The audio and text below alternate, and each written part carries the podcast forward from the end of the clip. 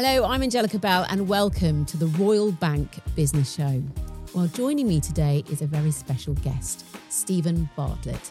He is the entrepreneur of the moment. He's the newest and youngest ever dragon in the den, a #1 author, and also hosts one of the biggest, if not the biggest podcast in the UK. But now it's his turn to sit under the spotlight. Joining us to discuss how he overcomes obstacles and sees failure as a positive, Stephen, welcome. Stephen, you barely need an introduction, but we do ask each of our guests to tell us their journey in 60 seconds or less. Do you think you can manage it? Are you thinking 60 seconds is not that long? You looked, you were like, will I manage it? I'm going to just time 60 seconds just to make sure go over. Do you know what? I knew you were going to do that. Did you? Yes. Why did you know I was going to do that? Because obviously we've met and... You like challenges. So you're gonna... I do like challenges. Yeah. Okay, tell me when to go. Okay, go. My journey. Okay, so born in Botswana in Africa, moved to the UK when I was a baby. Grew up in Plymouth, very insecure child, I think, in hindsight.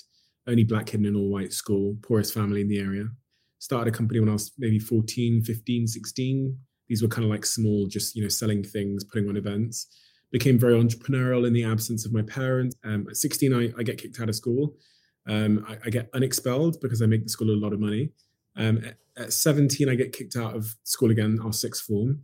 And I go off to university at 18, drop out after one lecture, start a business, it fails. I pivot that business into a business called Social Chain, which succeeds. I run that business for 7 years. I move all around the world and fly all around the world with that business. I resign at 27, start a new company called Flight Story, started another company called Third Web. I DJ, I joined Dragon's Den, started a podcast, started a fund, started a psychedelic company, and now I'm doing this podcast. That's good. It does help when you've got, you can see it, the clock going down though, doesn't it? Yeah. I don't usually let everyone have a countdown.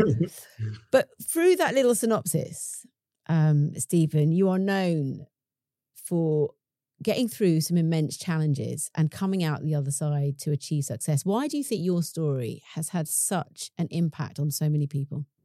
I think it's probably largely the way that one tells it that has the greatest impact. There's a few ways to tell my story. One of them centers me as the hero and someone that is perfect and that is immune from failure, anxieties, doubt, all of those things. And then there's another way to tell it, which is the truth.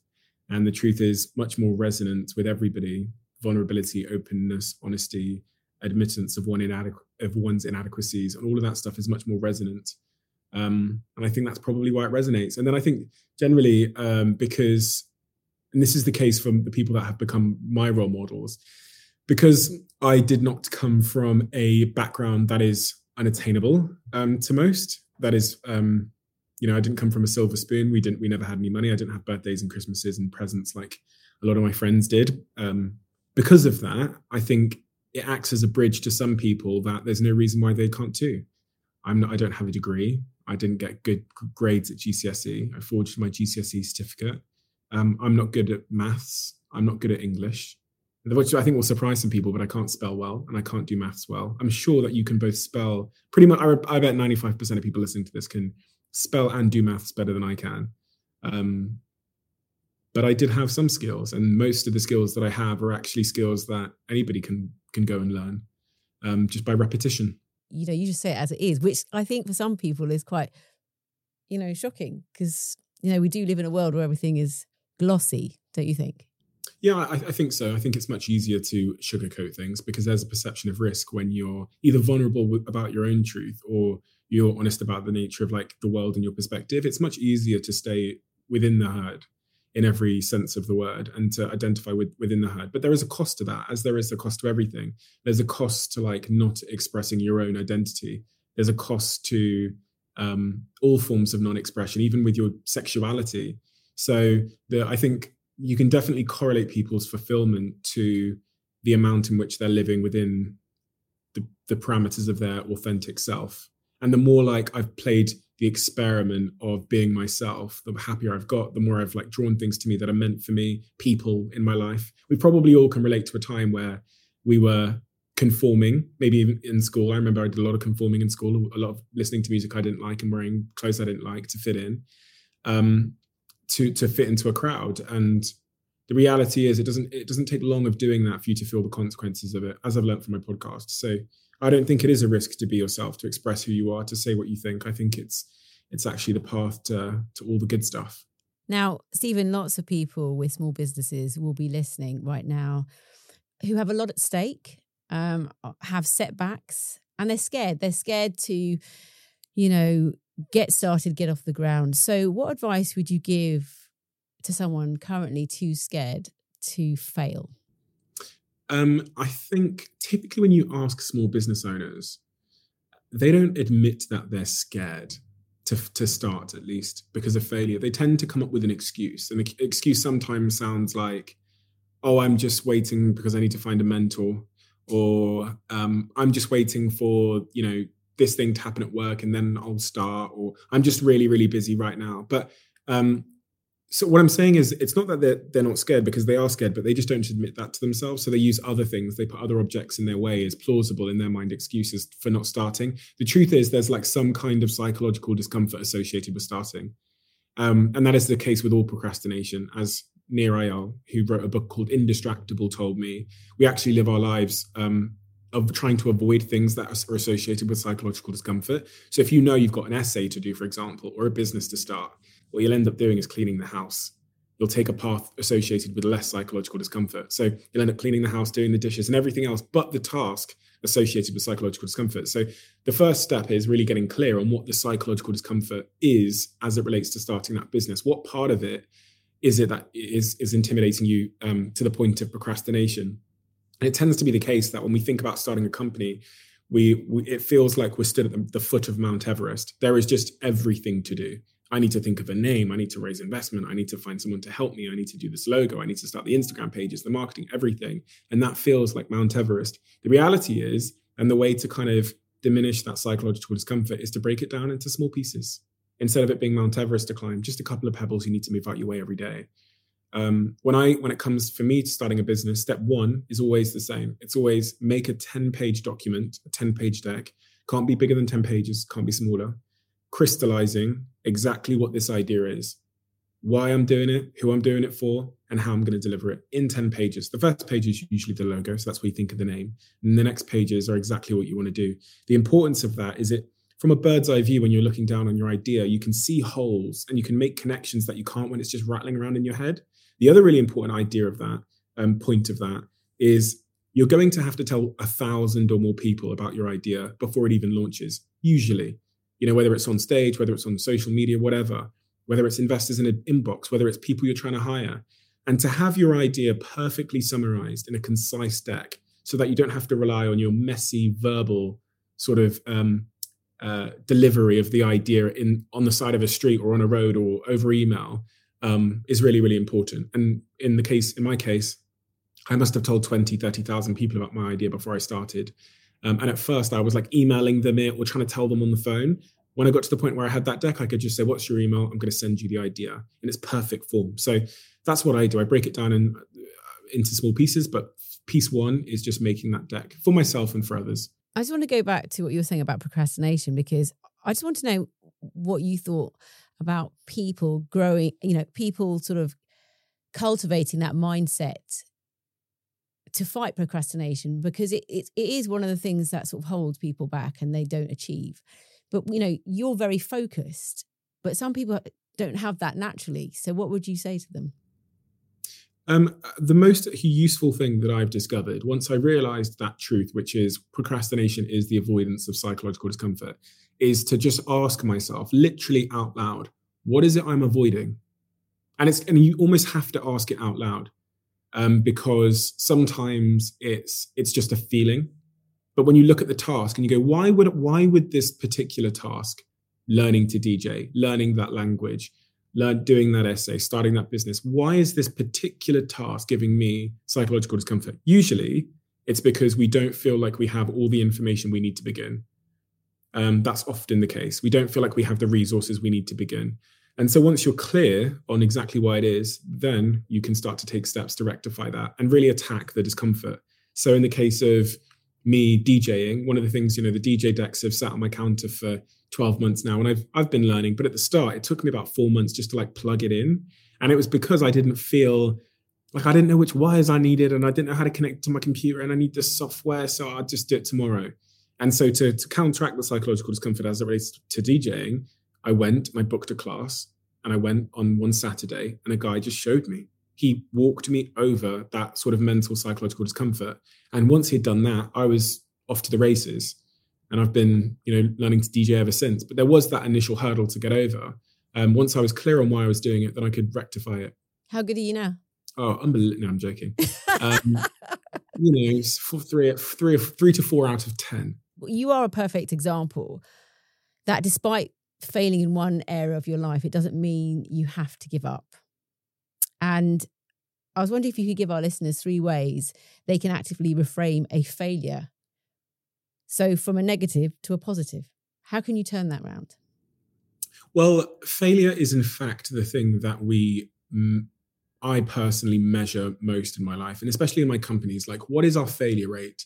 Because we realize that the amount in which we fail is the amount is like each failure is a step closer to the correct answer in business. So it's actually the case that organizations that are failing faster and people that are failing faster are arriving at the right answer much, much faster in their lives. And if you think about, let's say we've got to market this podcast that I'm doing right now.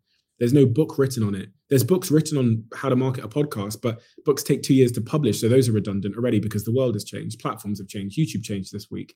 Podcasting changed this week. So just logically, the people and teams that are failing the fastest, conducting the most measured experiments and getting the answers the quickest are the ones that are going to be at the right answer. So for me, failure is actually a predictor of success. Are we outfailing our competition?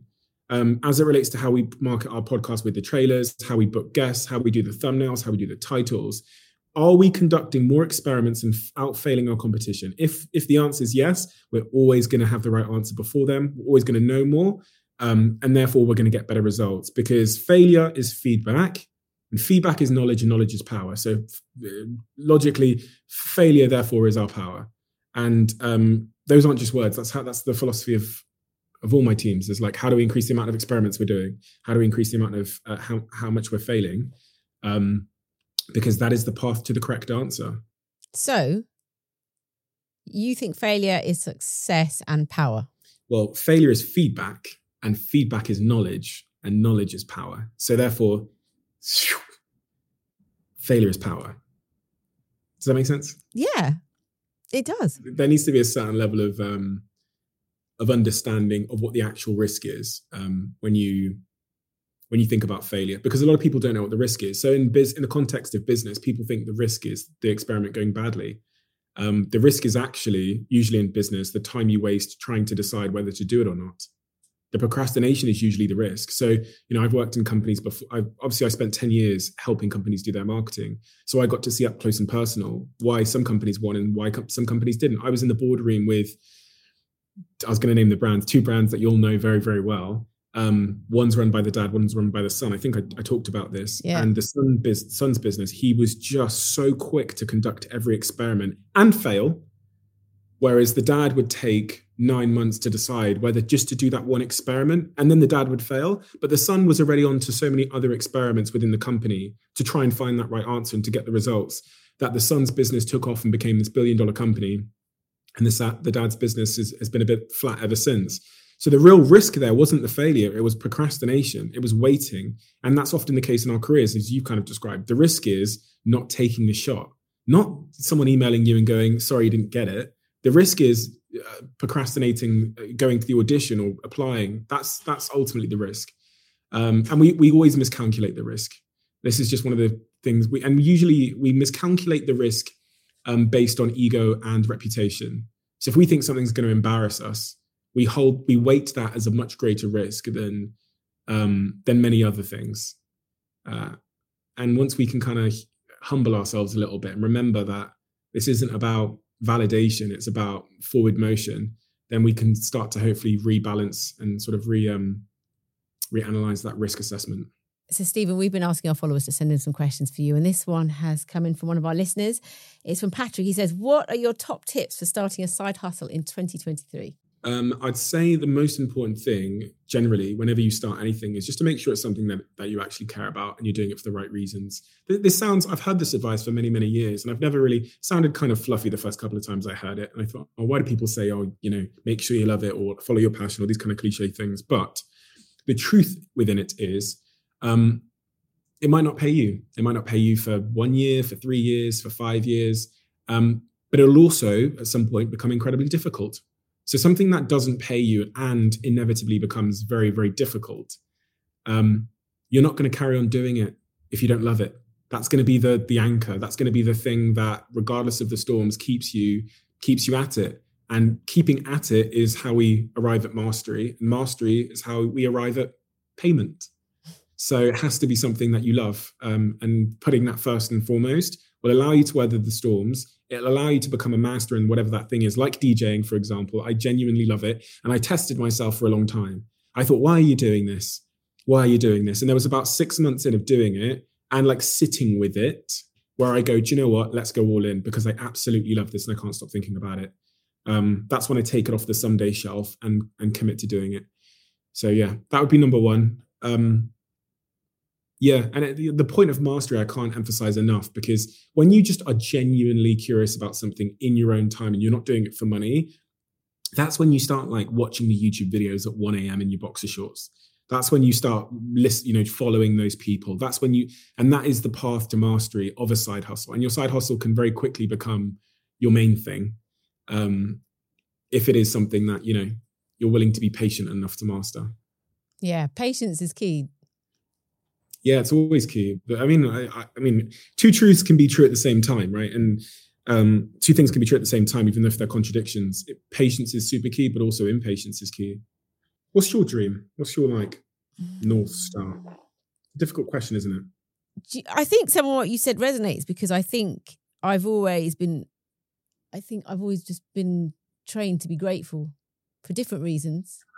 And also I've never said, I think maybe I like sitting in that comfort zone because I don't want to put myself out there and say I want to do that. And people are like, you'll never get that.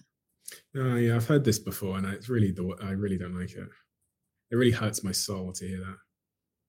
Because it's like a limiting of oneself, isn't it? It's like your potential is it's like putting a plant in a box. But recently I have started to think, actually, I've got nothing to lose. I agree. I think you've got the world to gain because it's nothing to lose. Again, we go back to the risk question. What is really the risk? And it all comes. So the biggest risk is the big thing you should never risk is being happiness. That is the thing where you go, I'm not prepared to risk that for anything. And so if you ever find yourself in a situation where it's certain, you've got a lot of certainty, it, you're comfortable, but it's a bit miserable, then there's no risk. Yeah, true. No risk. Are you happy? Are you happy now? Yes. There's nothing else. There's no void, nothing else you want to. I'd be honest, right? Yeah. I wish I could say something. I wish there was something that I could say that where I was like, oh, I want to fix that. But I found myself in a situation very fortunately now where I'm in a relationship where I think I'm going to marry the person and I just absolutely love. I do work that I absolutely love. I get to do a podcast where I talk to the most interesting people in the world. I work with these people that I like every day. I have real flexibility in my life. I can say no to anything I don't want to do. And I'm living in my ikigai. So and I'm also getting to express myself in all of these really artistic ways, like writing my book, doing the DJing, doing this live tour, which we're building at the moment.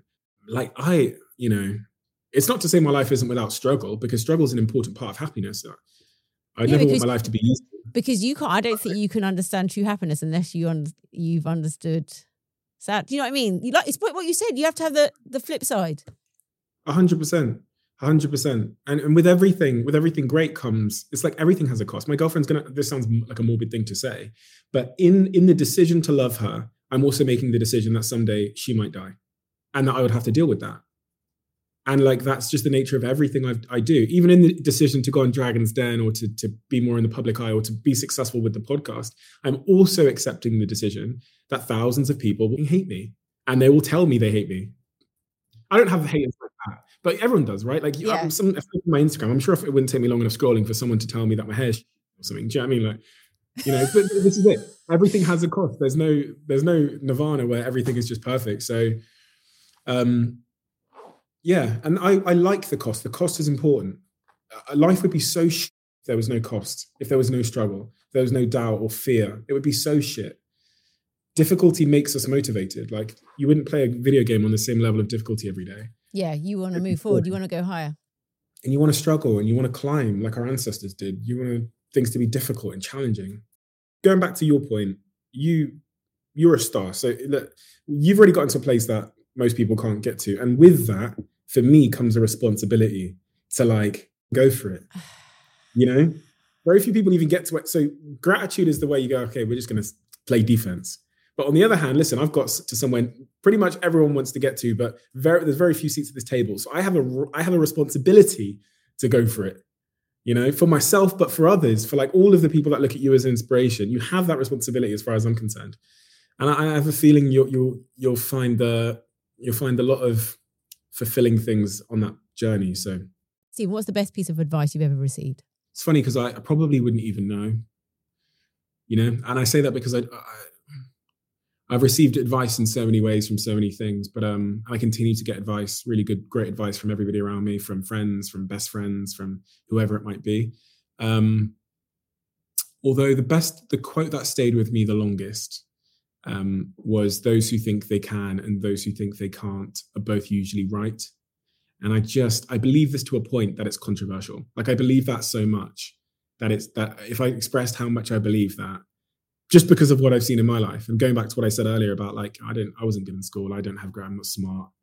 I'm capable at things now because I did them loads. I did them over and over and over again. Even speaking, even like the articulation of ideas, even knowing what the word articulate means.